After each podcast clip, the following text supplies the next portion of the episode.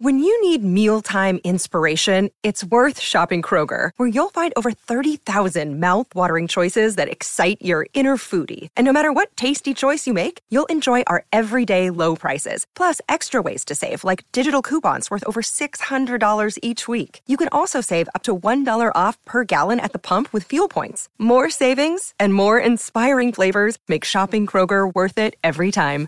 Kroger, fresh for everyone. Fuel restrictions apply. The longest field goal ever attempted is 76 yards. The longest field goal ever missed? Also 76 yards. Why bring this up? Because knowing your limits matters, both when you're kicking a field goal and when you gamble. Betting more than you're comfortable with is like trying a 70 yard field goal. It probably won't go well. So set a limit when you gamble and stick to it. Want more helpful tips like this? Go to keepitfunohio.com for games, quizzes, and lots of ways to keep your gambling from getting out of hand. The following podcast contains explicit language. Um, if you can't, can you hear yourself? Yes. Okay. Hello. There's a, a little knob here in case you want to adjust the volume. Hello. Ooh. Oh. Hi. I like mine loud. oh, this makes me want to be a DJ. Yo, what up, what up, what up? Today, Biggie Smalls, 20 years we in Brooklyn represent. Yo, yo, yo. Oh, no heat. Wonder why Christmas missed us. Birthdays was the worst days. Oh, yeah, this is fun.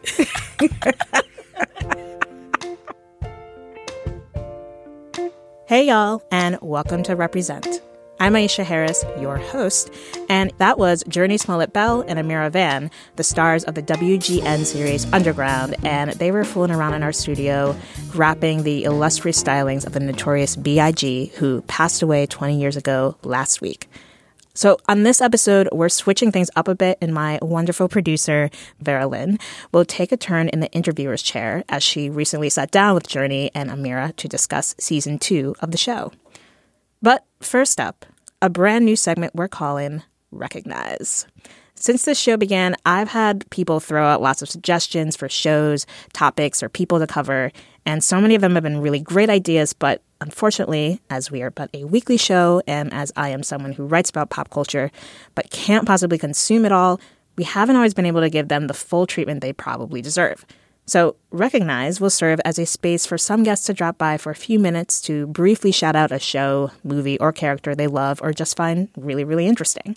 So, check it out, and here's our first installment with one of my lovely colleagues at Slate, June Thomas. Thank you so much, June, for coming on. You're making your Represent debut. I am. I am. It's very exciting. So, June Thomas, our lovely longtime, my lovely longtime Slate colleague, but now you are a managing producer of Slate Podcast. You've taken on a new role recently. I have. I've got my headphones on all the time. My hair is constantly squashed. That's, but I'm so happy to have you on in this full capacity, and it's great to have you. Thank you. So, we're here today to talk about the supporting character on American Housewife, Yeah. uh, Angela, who's played Angela. by Carly Hughes. Yes. Now, I've never seen the show. Oh. I'm not even really aware of the show, and I wonder how many of our listeners are as well. So, if you could just ha- like give a brief little uh, sort of um, summation of the plot and how Angela fits into the plot. So, American Housewife is a show that when I describe it, I think a lot of listeners are going to go, What?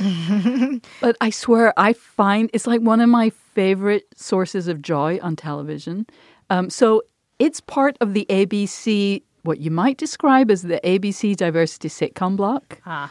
You know, it sits alongside Blackish and the Goldbergs and Fresh Off the Boat and Speechless. But this show's about white people in Connecticut.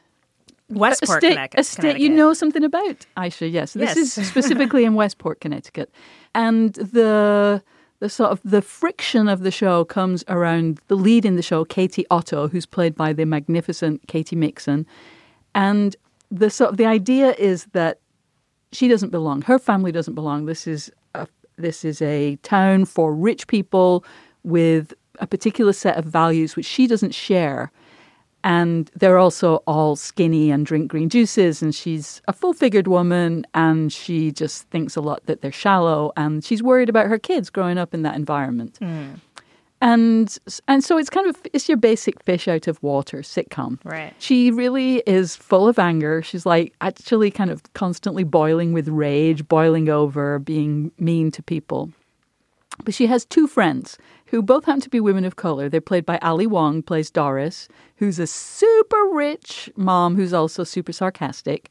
And then Angela, played by Carly Hughes, is, you know, she's a little snarky too. So, so Katie and Doris and Angela get together pretty much every day, it seems, have a second breakfast and just like talk smack about people in town. So, what is it about Angela that you like are drawn to? What makes her such a um, sharp sort of representation of because Angela is a, is a lesbian. Yes. Uh, but like you talk you've talked a bit about in onslate.com onslate.com about the way in which she sort of her character is um, an improvement upon what we usually see for lesbian sidekick characters. Right. So let me give a little background on lesbian sidekicks. Now they've been around forever. We know them from you know Scooby Doo, mm-hmm. uh, Velma, uh, or you know Peppermint Patty in Peanuts. So like we know these characters who like they have names, they have certain characteristics, but we don't they don't have a lot of depth to them. And then in recent years, there's been this big trend toward lesbian psychics of color. And in my cynicism, which you know is not my best trait. I ascribe this to the fact that GLAAD does its report and shows get points for mm. having both people of color and uh, representations of things other than you know heterosexuality, and so you got a lesbian of color. It's a twofer on the GLAAD score. Yeah, checking off the boxes. Check, check. So, you know, we've had this whole army of lesbian sidekicks of color. There's was there was this woman Annalise on Grandfathered. She was John Stamos's uh, kitchen sidekick. Uh, Denise on Master of None, played by Lena Waithe or Wythe. I'm not quite sure how to pronounce her name. And then Pippi on Rosewood, mm. um, Rosewood's sister. So you know they're out there, but typically they they're like they're not formed. They've got names. We know their names. They do things, but it's all in service of the main character. Now this is also true of Angela. Angela, you know, hasn't had a huge amount to do, mm. but at least we know something about her. We know that uh, she is divorced from her former wife.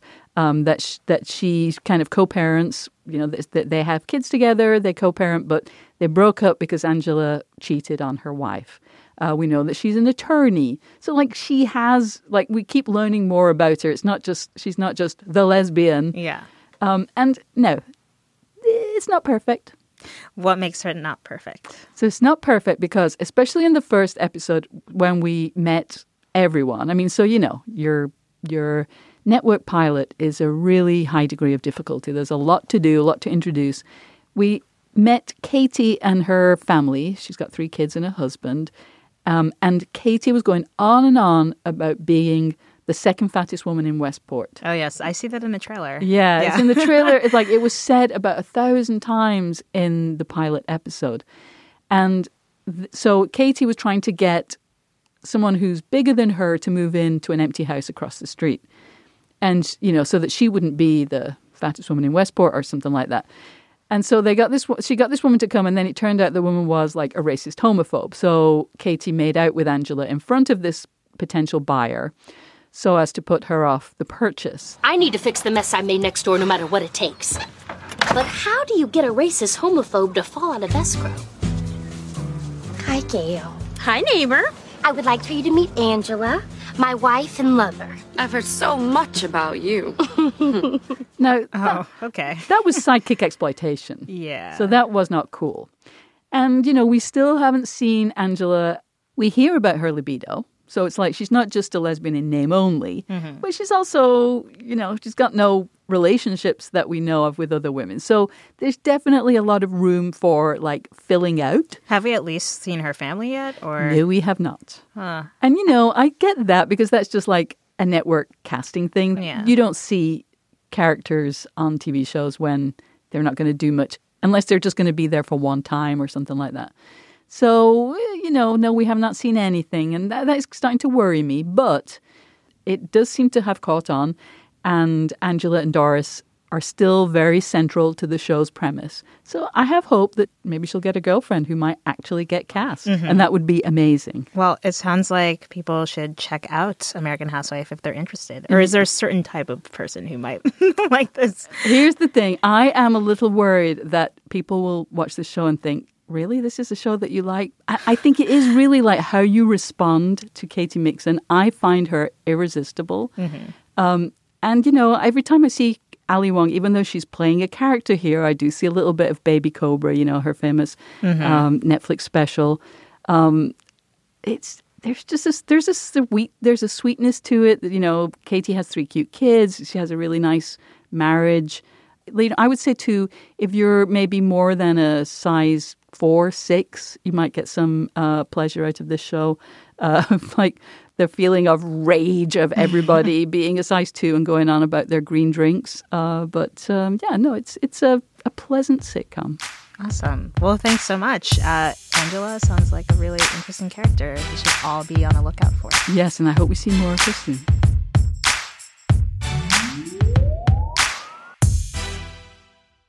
With Kizik hands free shoes, motion sounds something like this.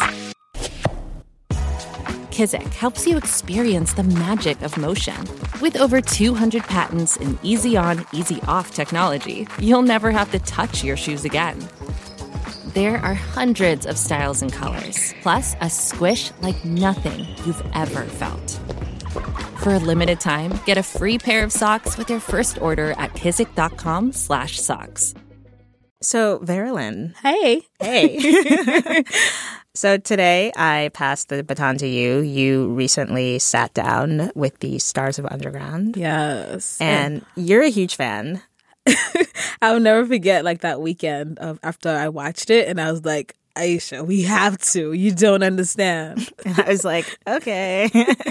uh, so, as listeners can probably tell, I have actually not watched the show or caught up with it yet. Um, but this is why I had Veralyn coming because she's a huge fan, and there was no way I was going to be able to get to watch it in time for us to talk to Jurnee and Amirah. So I'm glad to have you on. Yes, and um, for listeners that don't know, Underground um, in season one tells the stories of seven slaves who decide to escape the Macon plantation in Georgia and make what can only be described as the epic, heart wrenching journey to freedom. And um, yeah, I feel like let's leave it there. Um, here's my conversation with Jurnee and Amirah. Yay!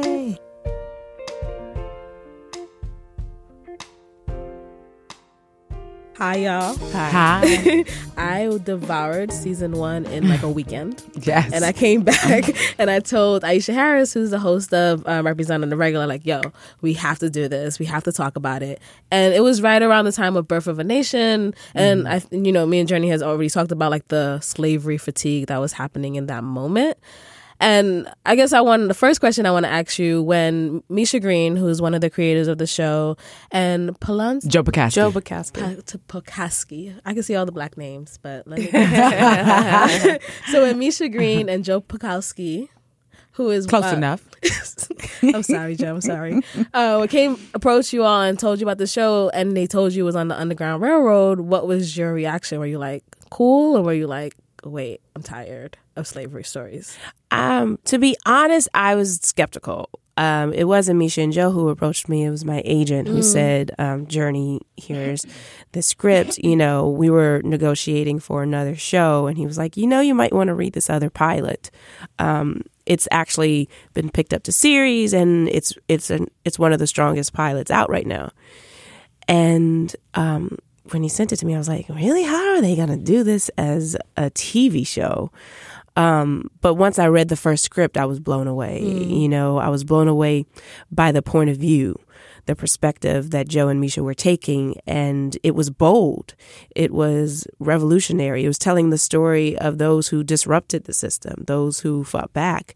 And I was like, wow, you know, we actually have never seen this story told. We have never seen the story of the Underground Railroad told um, in long format. And instantly, I had to be a part of it. I texted Anthony Hemingway, our executive producer and director. I had worked with him on True Blood, and I was like, listen, I'm your Rosalie. okay. I don't know if you know yet. I don't know if you know this, but um, uh, and I sent him like a long book of reasons why I was born to play her, mm. and he just responded back with a snapshot of his pitching book that he had he had used to get the job with Misha and Joe, and next to the name Rosalie was my picture. Wow. Yeah. That story still gives me chills. Wow. I know, because what if it was someone else's picture? I mean, what? I, He what I wouldn't have texted you back. you would be like, yeah, yeah, yeah, yeah. He'd be like, cool, cool. Cool. Um, Send me your tape. Yeah, I think you know the story is similar, really across the board. I feel like every time we talk about it, you know, I, I tabled the audition because I and I don't do that, but I said, oh, I don't know because of the times. You know, we had seen so much, and I said, I don't know that this is what I want to do. And then the the writing, and you know, you know, Jurnee said it all. So the only thing I'll add to what she said is the fact that the roles, you know, were so fleshed out, and the female mm. characters were so was- fleshed, yes. so oh, so mm-hmm. well rounded, so And I don't- strong. I don't, think I've ever seen depiction of black women enslaved on television with so much agency. Like mm-hmm. your choice, especially Ernestine. Like, mm-hmm. you play. So I didn't even tell people what you who you all play. So Jurnee, you play Rosalie, mm-hmm. and Amirah, you play Ernestine, her mother.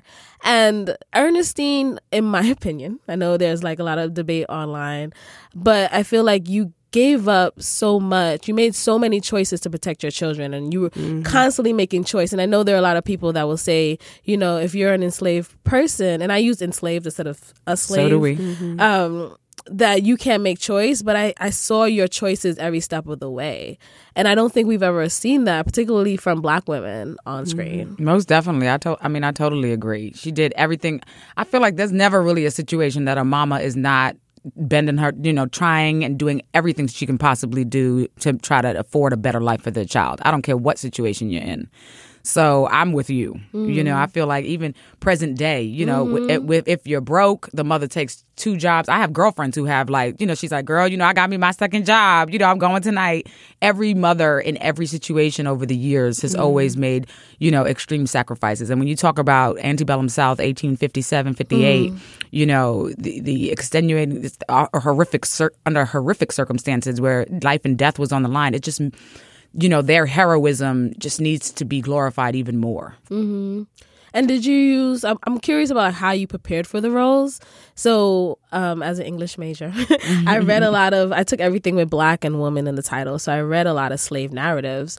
But I can count on my hand. Actually, it was only one when I was trying to think about just from memory the stories from black women that I heard and Harriet Jacobs. Yeah. um, incidents Yeah. of a slave, Slave girl, girl, is like yeah. the only one I could really think of. Well, there's a there's a lot when you go back to um, the Library of Congress's collection of slave narratives.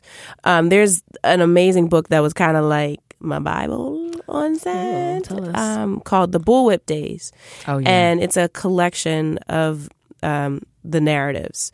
And there's a lot of stories of mm-hmm. women who fell in love, women who, you know, were the Ernestines and, and did everything they could to protect their children. And in this book, you know, they divide it into different chapters and they talk about home life and the church and they talk about religion. And um, it's incredible because you're able to get first person account of what it was like to be an enslaved man or a woman from their point of view, right? So not talking about them, it's their words. And you know, I think that that in itself is so helpful and was helpful for us Oh yeah. just to be able to understand from their mouth what it was like. Not it being a history book, not it being, uh, you know, such a, remo- a removed point of view, but when you get down to the nitty gritty, the mundane. Oh, they, they grew a garden outside their mm. shacks to mm. supplement the food that they they you know the bare minimum food they were being given. Oh, they were given like one pair of shoes for the entire year, or you know like all those details really helped us bring our characters to life. And it's written in their dialect too. So Yeah. that's that's so it just places you right there. Yeah. Mm-hmm. Because you hear the sound and you know, I'm very mm-hmm. musical. Yeah. Mm-hmm. So it's just like when you when you just You read sing it on the show. And so when you read, you know, when you read that, it has its own rhythm, its own life to it. and depending on you know what part of the country they're from, it Right. changes. Like Right, the, the ones who were from Texas have a different um, dialect, and then yeah, Yeah, so yeah, it's yeah. really great. And so we're recording this the day after episode one of season two dropped. And um, I'm going to be upfront and say that I've already watched all three. Um, and Trying y'all to brag. saying. Right. we ain't even see all three. I know, so wrong. Um, and in, in this season, um, Ernestine, we won't, we won't give too much away, but you are now on a different plantation than the the Macon plantation, which is really what where you we meet you all in season one, and you're with the Gullah people. Yes, got the Gullah Geechee Nation, and is... it's attached to. So I'm from Sierra Leone. Oh, wonderful! And, exactly. And yeah, y'all that's, was that's speaking. y'all people. There you go. Wait, this sounds like Creole. So I did a little my Googles, that. and I was like, oh, there's a connection between Most that. definitely. Like so, like talk, so talk a little bit about that. And I, so another thing I would love, I love about this is that there are so many moments where I'm like, I'm pausing and I'm googling, I'm pausing, Right. Because there's mm. just so many details, and you're like, did this really happen? Um, so yeah, speak a little bit about the Gullah people, which Oh man, so it's yeah, the Gullah Geechee Nation is fantastic. We were honored to have Queen Quet, who um, you know, she if you Instagram or Twitter and all that, you know, she's an extraordinary resource on the Gullah Geechee Nation, and to find out like you know, it's another source of pride for us. A different system of how they operated as enslaved peoples. They were able to retain a lot of their culture because they were it's a coastal, you know, um, where they lived, and so the often the white enslaved slave owners um they could not withstand or really their bodies couldn't deal with anything that was coming over from the continent of Africa. They just didn't have the systems to be able, which was actually good because then they went to the mainland and then the people were able to actually retain their culture. And so it's still enslavement. It's still horrific. Still, all of the same, you know, uh, you know, atrocities were happening, but they were able to retain more of their culture because it was mostly them on the uh, on the coastal island. And then so you see it in the colors. You know, our mm-hmm. costume designer Karyn Wagner was able to really, sh- you know, make that shine It's with all so the beautiful colorful, colors. the oh blues, yeah, the water. such a contrast. Absolutely. To in the house where Miss Susanna was really saying, mm-hmm. "This is what I want it to look like." You know what I mean? Mm-hmm. Um, so that was really great. But also, it's you know, the source of pride that I was talking about is like they went to Sierra Leone, they went to West Africa to say, "You know what to do with these rice." You know, we need, we have we want to create these rice plantations, and you know how to really cultivate this land, and uh, you know, so they they we they sought us for our skills, and so we are we developed America. Wow. And and I love the introduction of that into a story about the Underground Railroad and slavery because I think a lot of times, unfortunately, the people stories that we hear, even when we think about slave narratives, are the people that were able to r- get free and write and learn, right? So we don't a lot of times don't get to hear from the people that like just made the choice to stay. We all think that we would be the person that ran, right? Right. but most people like stayed and lived their life and chose made choices within that that structure um, and so it's good to hear a different story from that time that we don't traditionally get to to hear from Yeah. um, so let's um bring some Elizabeth into this. I think Elizabeth in representing I think the white abolitionist, the white woman abolitionist to me is so interesting. Um, we see her in season episode one of season two go into the sewing circle, which again another moment where I paused, googled, and I was like, wow, this was actually a thing where um, abolitionists, white, white women, white and black, would meet up and take this opportunity to to plan, to organize, to disrupt um, the system, which sounds like the average Black Lives Matter um, conversation that we will have right now. And you know, in it, she's told that you know the silence around slavery is an extension of its brutality. And we aim to put the issue into every northern home who refuses to see what's really happening. Well, the narratives raise awareness. And the rallies and the bake sales to raise funds and abolitionist prints like the Liberator. All forms of disruption. I have to believe that a true understanding of what the Southern Negroes are enduring will incite good people to action.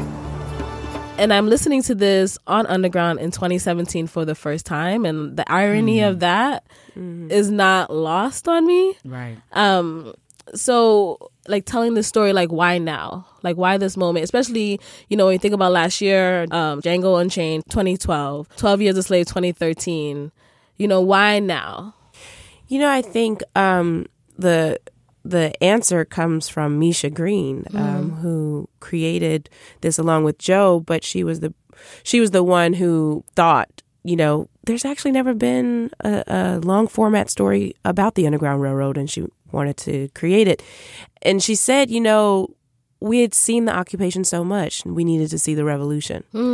I feel like we hungered to see a different side of our story told. We hungered to learn about those of us who did disrupt, who did organize, um, that spirit of revolution that we have now, where we say we we matter, that didn't just you know come about now. It wasn't just invented Mhm. um, recently, and that spirit of revolution we've always had. We've always been saying we matter, um, and I think that's why people responded to it so positively. Of like, you know, like you're saying, you're googling things, Mhm. you're learning, and our spirits are hungry for this sense of pride. You know, it's unfortunate because there's so much shame attached to our history.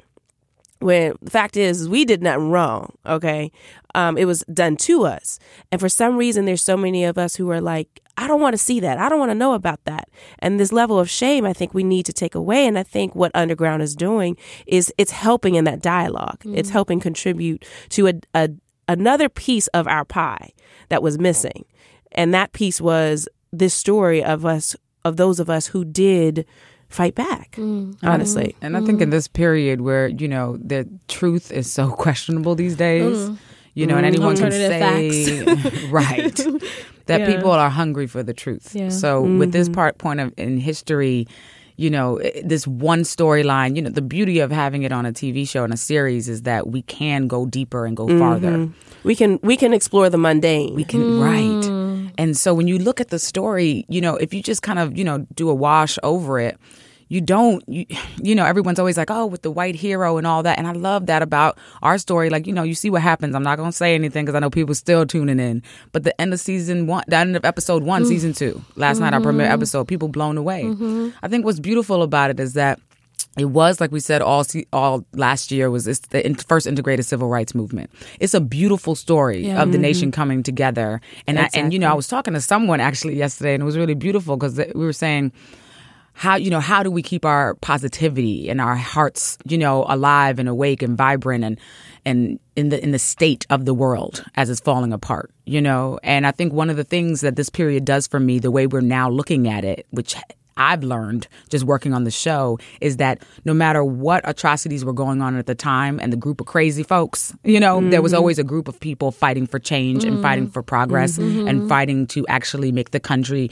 represent what, you know, the Constitution and, all, you know, the Declaration of Independence were, what's it actually said and what it should Mhm, actually mean for every American. and putting their bodies on the line, right? Right, and that's Like- always they've always Yeah. coexisted. Yeah. So if you look at that, then you can say, "Oh no, this wasn't a sad story of there was no one fighting back, no one fighting for us, no one we weren't fighting for ourselves." It's like no, it's actually a complete opposite. And so that can continue and that will continue. And we see it with yesterday Women's Day, we see it with the Women's March, and men and women are there and young people, and uh, so it's just like that's been a constant. So it's like don't despair. Mm. We've been in the fight, all of us together Yeah, for a long exactly. time. But you know, but so you know, as a show of like represents, you know, we get a lot of people that see this as a space to ask questions, white and black, and all along the spectrum. And like one of the questions we get a lot is like, what is it? You know, we're talking about Get Out. I don't know if either one of you have seen Get Out. I have a four month old, so I haven't seen Um, many movies right now. but one of the questions was like there you know the the um, girlfriend on there confronts a police officer with her black boyfriend and in the show we say you know that was kind of dangerous. Like regardless of what was going on like the fact that she did that showed that they probably weren't a good match right? Because she's like mouthing off to the police officer and mm. he's a black man and you know how that can go. Right. and someone wrote in was like well i feel like she was acting as an ally. And you know then we have to do the explaining of like what does an what does an ally actually look like? And i feel like what we see in elizabeth and john hawkes is like pe- like people that are not just allies they're invested they see themselves Mhm. as you know as an extension of this like also being affected by this like system of brutality That's but that's humanity, and that's humanity. Yeah. That's what's beautiful about our show. I feel like they're just telling a human story. That's why my Mhm. character's flawed. That's why Rosalie's flawed. I Mm. mean, one of the best things I love about Miss. Well, my daughter's not flawed, but she did stab a little boy. you know, you look, you No. were high. Okay, That's they drugged true. you. That's true. okay. one of, so misha green also worked on heroes and And so did Joe. and so did joe That's how they met. and they talk about first and foremost underground being a thriller Uh-huh. and that um, rosalie is the superhero like we see her origin story and now she's i mean can we talk about episode two right Yeah, because this airs next week This- after episode two. this airs at next week after episode two and anyone that hasn't seen it just skip a minute. Yeah, just mute it for a second. For a second. Um, we see you in Spoiler. episode two. You you know you had just gotten three uh, men into a boat Yeah. into the distance and because the plan changed. Harriet Yes. had a vision that it wasn't her transferring them; it was me. yes and you trust your instincts Yes, yes. and then we see at the end of the episode that you done everything we just saw you do you were doing that very very pregnant Very pregnant. Yeah. That- if that is not superhero like Oh, she's definitely a superhero. yeah, Rosalie's pretty badass. Uh, yeah, and so is Jurnee. And I like it because I think like, you know, we talk about how much history is in this, but it's also like good storytelling. It's like yeah, yeah, yeah. Um, you know, look, the fact of the matter is this was this was the truth. There were pregnant women who operated within the Underground Railroad. There were women who strapped their babies on their backs and ran hundreds of miles barefoot. Um, so, you know, Rosalie is living in a desperate and dangerous time. And um you know, one could ask, well, why wouldn't she just sit down and wait and have this child? And that's I definitely asked that. I'm sure there's gonna be plenty of people being like, "What is she doing? She putting that child at risk." Um, but her idea of family does not end or begin with this child. Yes. it it it includes many other people. Um, her mother, her brother, Noah. Um, and we don't have the luxury of time Exactly. in that, in that you know and, period. and just for, for listeners, Noah Thank is you. Noah is played by Aldis Hodge, um, and he's the baby daddy. no, he's he's Rosalie's um, love, you know, and he's captured. And for her, it's exactly what you were just saying. Is like there's no luxury. We don't have the time to just chill. You know, like there's this mm. immediate immediacy. There's this urgency um, to put the pieces back together. Mm. She's attained her freedom but freedom ain't so free, mm. you know, and mentally. mentally. Yeah. But she's also paid such a heavy cost for it. You know, she's lost every single person that she loves, and she cannot be free until they truly are free as well. Mm-hmm. And I think in her mind, you know, it's her idea of happiness, her idea of freedom is family for her. And so, you know, when she pictures this this this whole picture, it includes her mother sitting right there next to her and her baby. Hmm. It includes Noah sitting right there next to her, you know, and and I think nothing will stop her until she, you know, finds a way to put that back together. That's the that's her mama in her though. You know, mm. Ernestine instilled, if nothing, she instilled a sense of love and family in her, you know, and you protect your family. You are devoted to your family. Ernestine though is not lost some of her fire right now. oh yeah, she's going through it. And I think what I see both in both, like thinking about it in the superhero way, and then also thinking about the love, thinking about the sacrifices, I feel like it presents a p- complex picture of Black womanhood. But are are you ever afraid that it's also playing on some of the stereotypes of what it means to be a Black woman? No. Not at, not at all. I mean, when I read the scripts for this season, um, all I saw was again human experience. Mm-hmm. I and I did not see color. I said I the beauty of season one was where so many people kept texting, "Oh my God, you remind me of my auntie, my mother," you know. Mm-hmm. And I felt as soon as I read what the journey for Miss Ernestine was going to be for season two, I got excited because I said women from all walks of life are gonna Mm-hmm. are gonna say. I identify with that. I've struggled either with addiction or I've struggled with physical abuse. You know, and the fact that these writers are willing to tackle these issues that really sadly Yeah. exist throughout history over time, exist right now. You know, and I think that's what makes it very relevant, you know. Yeah. So I love, love, love the music throughout the show.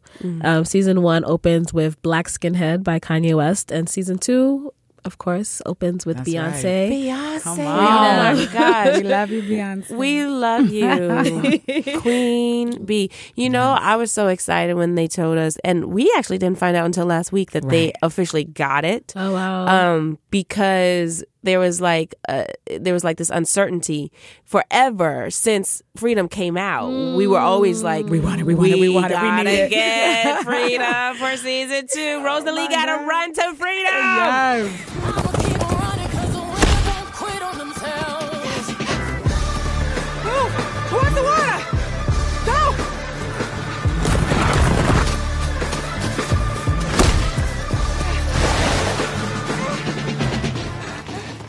all have to run to freedom. Right? Put it in your headphones and get on a treadmill. Seriously. Don't you picture her talking to Blue about whether they should do Oh, it, and Blue being like, "Yeah, mommy, go ahead, Right. Give them, give them the freedom, give them freedom." right. And Solange, too. Yeah, yeah, yeah, yeah, yeah. Let's do this. and in both those montages, opening montages, people are actually running for freedom. Like it's like, and you hear the heartbeat. It's it's so like I I just felt so like I'm there with them. Mm. Who I mean, besides calling up B, right? Who mm-hmm. else? Like when you think about the music throughout the show and the scoring, is that like all John Legend, who's an Well, executive no, producer? we have amazing Yeah. composers. Laura Yeah. Cartman, mm. award-winning Laura Karpman, mm. and, And Raphael, Raphael Saadiq. Saadiq. So Oh, when you when you from, um, real talk, yes, Raphael Saadiq from Tony, Mint Tony, Condition- Tone. Tony Tony Tone Has Mint done it again. No, No. Tony Tony Tony, Tony, yeah, Tony. sorry. Yeah, Tony, Tony, Tony, and then uh, Pearl. What was the uh, the Yes. group he Oh, had? yes. Pearl. Coffee. Oh, Ah, my husband is gonna Oh, be disappointed that I didn't know. Coffee this. Stone. he's gonna be Coffee mad. Stone. Uh, he gonna be like, Jurnee, how did you not know that? I will, I'll play a little bit of it so people will know what we're talking about. No, Raphael Saadiq is legendary and a legend. dun, dun, dun, dun, dun. Yeah. It's in my head. Uh, oh, Yeah.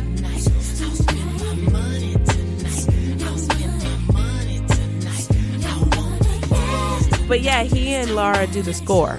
Okay. Um, and so John Legend and Mike Jackson and Ty from the Get Lifted um, production company, Okay. they are our executive producers, and they do oversee like the music selections and stuff like that. Um, but you know, and then John Legend wrote an original song for season two called "In America" that mm. plays which at is the end. everything. If you don't know it yet, go mm. download. Real talk. Not even just because he's our EP. The song is fantastic. Yeah. especially for right now. Mm. Yeah. Whew. He also, you know, does a cameo this season as Frederick mm-hmm. Douglass. Oh. Oh. Wait, who's She's like, what for real? Wait, it's, it's from episode one? Um, I think it's episode five. Okay. He's in. Um, second to last question. Um, my girlfriends, I was telling Jurnee, my girlfriends would kill me if I didn't ask a question about her 1996 film Eve's Bayou. 97. Google told me 1996. Google's wrong. We filmed it. we, we filmed it in 96. It came out Ah. in 97. Okay, so you're 1997. I was seven. Yep, I was seven. Um, and um, it's a coming of age classic for Black girls. I think one of the only. There haven't been many coming of age stories with Black. There's a few. I mean, at the center. Crooklyn is one of my favorite. For some reason, my mom let me watch Eve's Bayou, but she didn't let me watch Crooklyn. I couldn't watch many movies Oh, okay. growing up, Okay. and I shouldn't have been watching Eve's Bayou. Maybe at seven. no, wait, was I seven? I was eighty five, so I was no, I was twelve. Yeah. I was twelve. I wasn't seven. Mama, I'm sorry. Right, mom was like seven, baby. You got me looking crazy yeah, on the yeah, yeah. No, no, I was twelve. I was twelve. Um, were you aware of how radical that character was, that role was at the time? And looking back, um, what do you think about Eve's role? And Eve is the character that you play on Eve's Bayou. What do you think about her role in the history of film? Man, you know, I certainly was not aware of it being anything radical. I just wanted to do, you know, a good job um, and do her justice. For me, you know, I could relate to Eve in so many ways. Um, I knew her, you know, um, she felt like me in so many ways. And so, I, no, like when you're, I was 10 years old, first of all. When I was You really were ten. yeah, I was 10 Okay. when we I turned 10 3 days before we started shooting. So, I you know, I wasn't aware of any of this being of any like sub- substantial change or anything. Like I was not aware of what we were doing in cinema. Um obviously. For me, my mom was my acting coach. Um Kasi was and is one of the most incredible storytellers and visionaries that we have. Mm, Kasi's And- the creator of Eve's Bayou. Yes, Kasi Lemmons.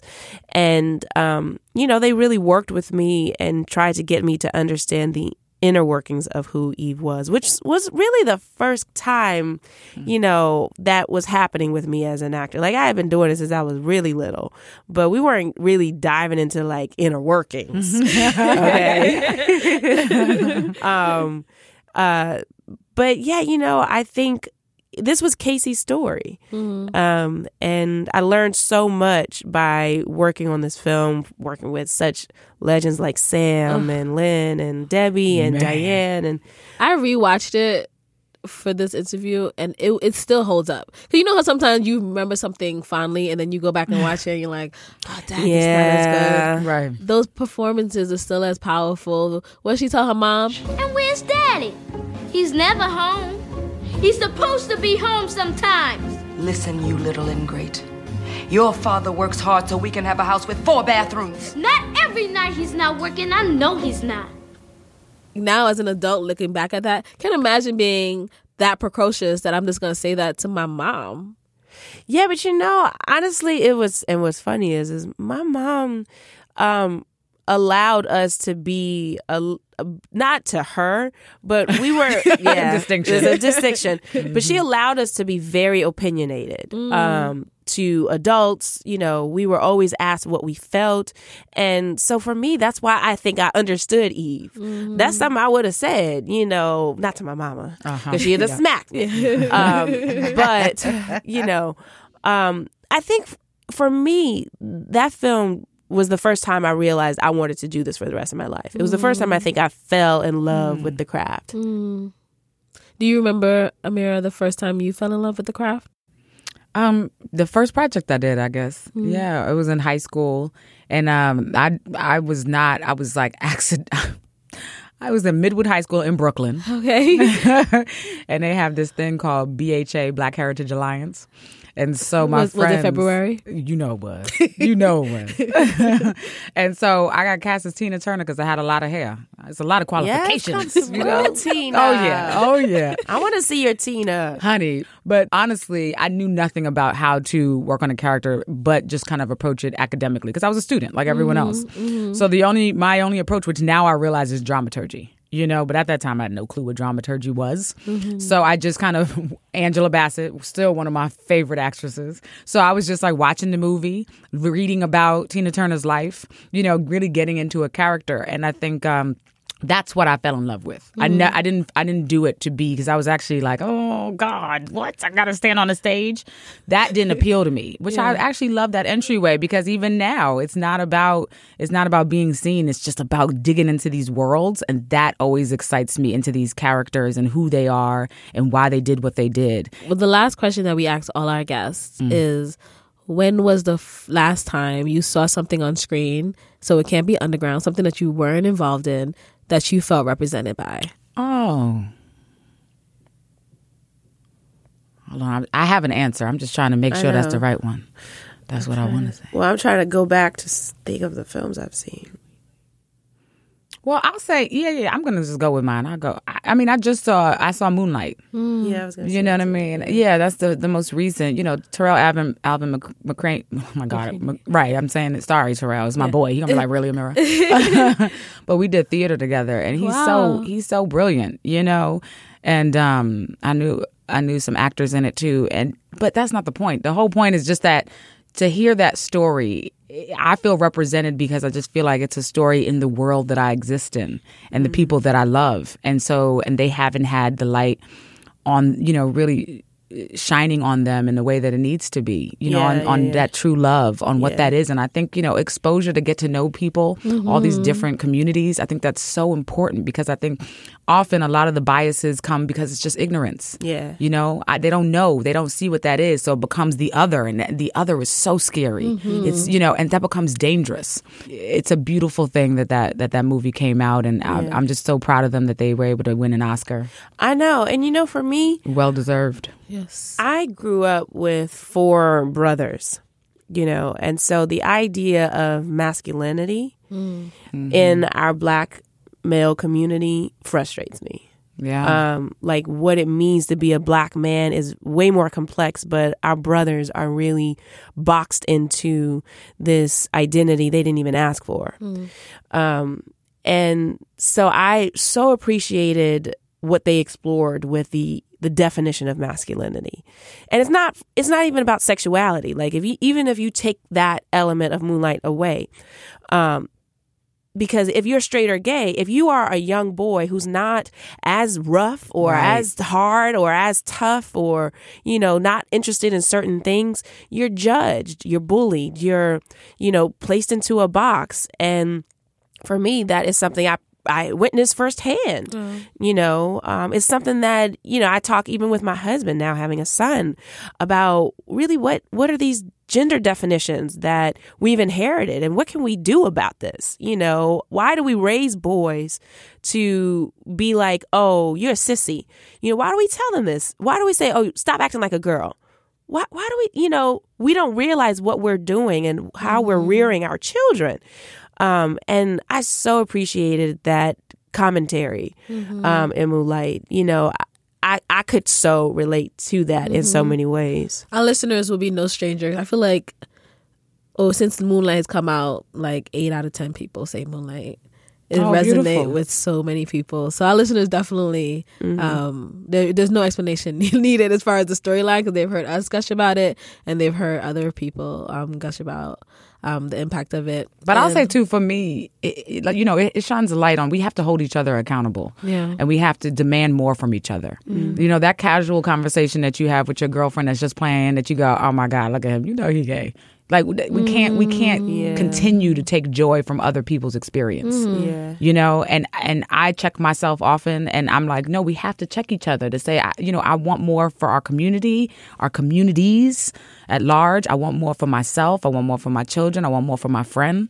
You know. For my for the stranger, they should be able to exist in however they are without having to be the brunt of someone's joke just to you know for the sake of of just having a conversation. Find something else to talk about and let people it, exist. It goes back to what you know what you were saying as far as like people need to feel like it's not just a group, it's a person. You know, like and hearing someone's and knowing someone's story or caring about that person as an individual and not just seeing them as the stereotype and the monolith that is easier to to curse or reject or Right. uh, talk about or disregard. Um, you got me all in my feels thinking about Moonlight now. it's early. How will we go out with our day? Thank you both so much for Thank coming on the Thank you. show. Thank you. I feel like I have my like low Oprah voice now. Yeah. I, I didn't make either one of you cry. I, I feel like I failed her. I'm I'm, te- I'm tearing. I'm tearing. okay. All right, that's a wrap. Thank you so much for listening to us as always. And it was great to have Veralyn in on the interviewer's chair. It was great to listen to her uh, talk to Jurnee and Amirah about Underground Season 2. So check it out. And you should definitely check out season two on WGN, which airs every Wednesday night. And of course, thank you to June. It was really awesome to have you make your Represent debut to discuss American Housewife and Angela on the show. Be sure to head over to our Facebook page at Slate Represent to discuss any thoughts you had on the show, things we talked about. We'll be there. We'll be chatting, going back and forth with you all. It's been great to hear all of your thoughts on especially Get Out in the last few weeks, so keep them coming. And as always, you can subscribe to us on iTunes, Megaphone, Stitcher, or any other place you find your podcasts. Also, you may have seen the hashtag Trypod, that's T R Y P O D, lingering around your news feeds on Facebook and Twitter. You should definitely check it out. Trypod is a movement towards having people discover new podcasts, and you should share any new podcast you're enjoying. Also, for those who may not be familiar with podcasts, you can help them figure out how to navigate the podcast world.